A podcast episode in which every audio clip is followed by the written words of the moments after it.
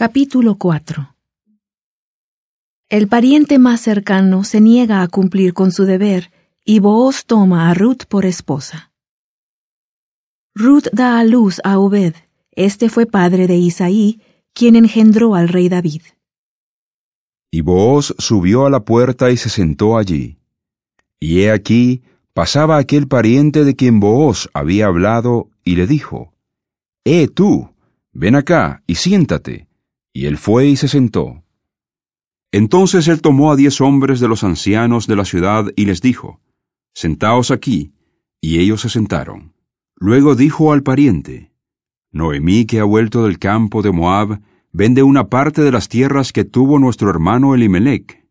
Y yo decidí hacértelo saber y decirte que la compres, delante de los que están aquí sentados y delante de los ancianos de mi pueblo. Si quieres redimirla, redímela, y si no quieres redimirla, decláramelo para que yo lo sepa, porque no hay otro que la redima sino tú y yo después de ti. Y él respondió, Yo la redimiré. Entonces replicó vos, El mismo día que compres las tierras de mano de Noemí, has de tomar también a Ruth, la moabita, esposa del difunto, para que conserves el nombre del muerto sobre su posesión. Y respondió el pariente, no puedo redimir para mí, no sea que perjudique mi heredad.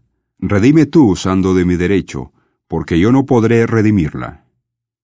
Había ya desde antaño esta costumbre en Israel acerca de la redención o del contrato, que para la confirmación de cualquier negocio, uno se quitaba el calzado y se lo daba a su compañero, y esto servía de testimonio en Israel.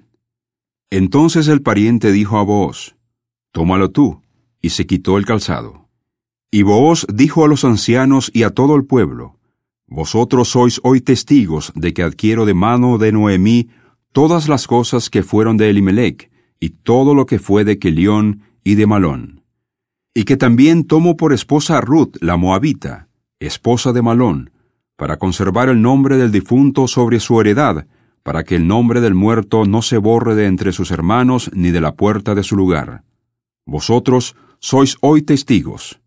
Y dijeron todos los del pueblo que estaban a la puerta con los ancianos, Testigos somos.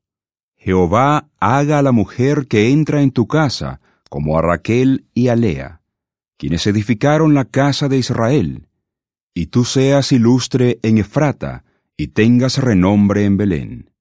Y de la descendencia que Jehová te dé de esta joven, sea tu casa como la casa de Fares, el que Tamar dio a luz a Judá. Vos pues tomó a Ruth, y ella fue su esposa. Y luego que se llegó a ella, Jehová le dio que concibiese, y ella dio a luz un hijo. Y las mujeres decían a Noemí, Loado sea Jehová, que hizo que no te faltase hoy pariente, cuyo nombre será celebrado en Israel. Él será restaurador de tu alma, y sustentará tu vejez pues tu nuera, que te ama, y es de más valor para ti que siete hijos, lo ha dado a luz. Y tomando Noemí el hijo, lo puso en su regazo, y fue su nodriza.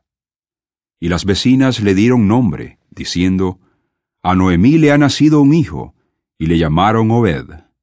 Este es padre de Isaí, padre de David. Y estas son las generaciones de Fares. Fares engendró a Esrón. Y Esrón engendró a Ram, y Ram engendró a Aminadab. Y Aminadab engendró a Naasón, y Naasón engendró a Salmón. Y Salmón engendró a Booz, y Booz engendró a Obed. Y Obed engendró a Isaí, e Isaí engendró a David.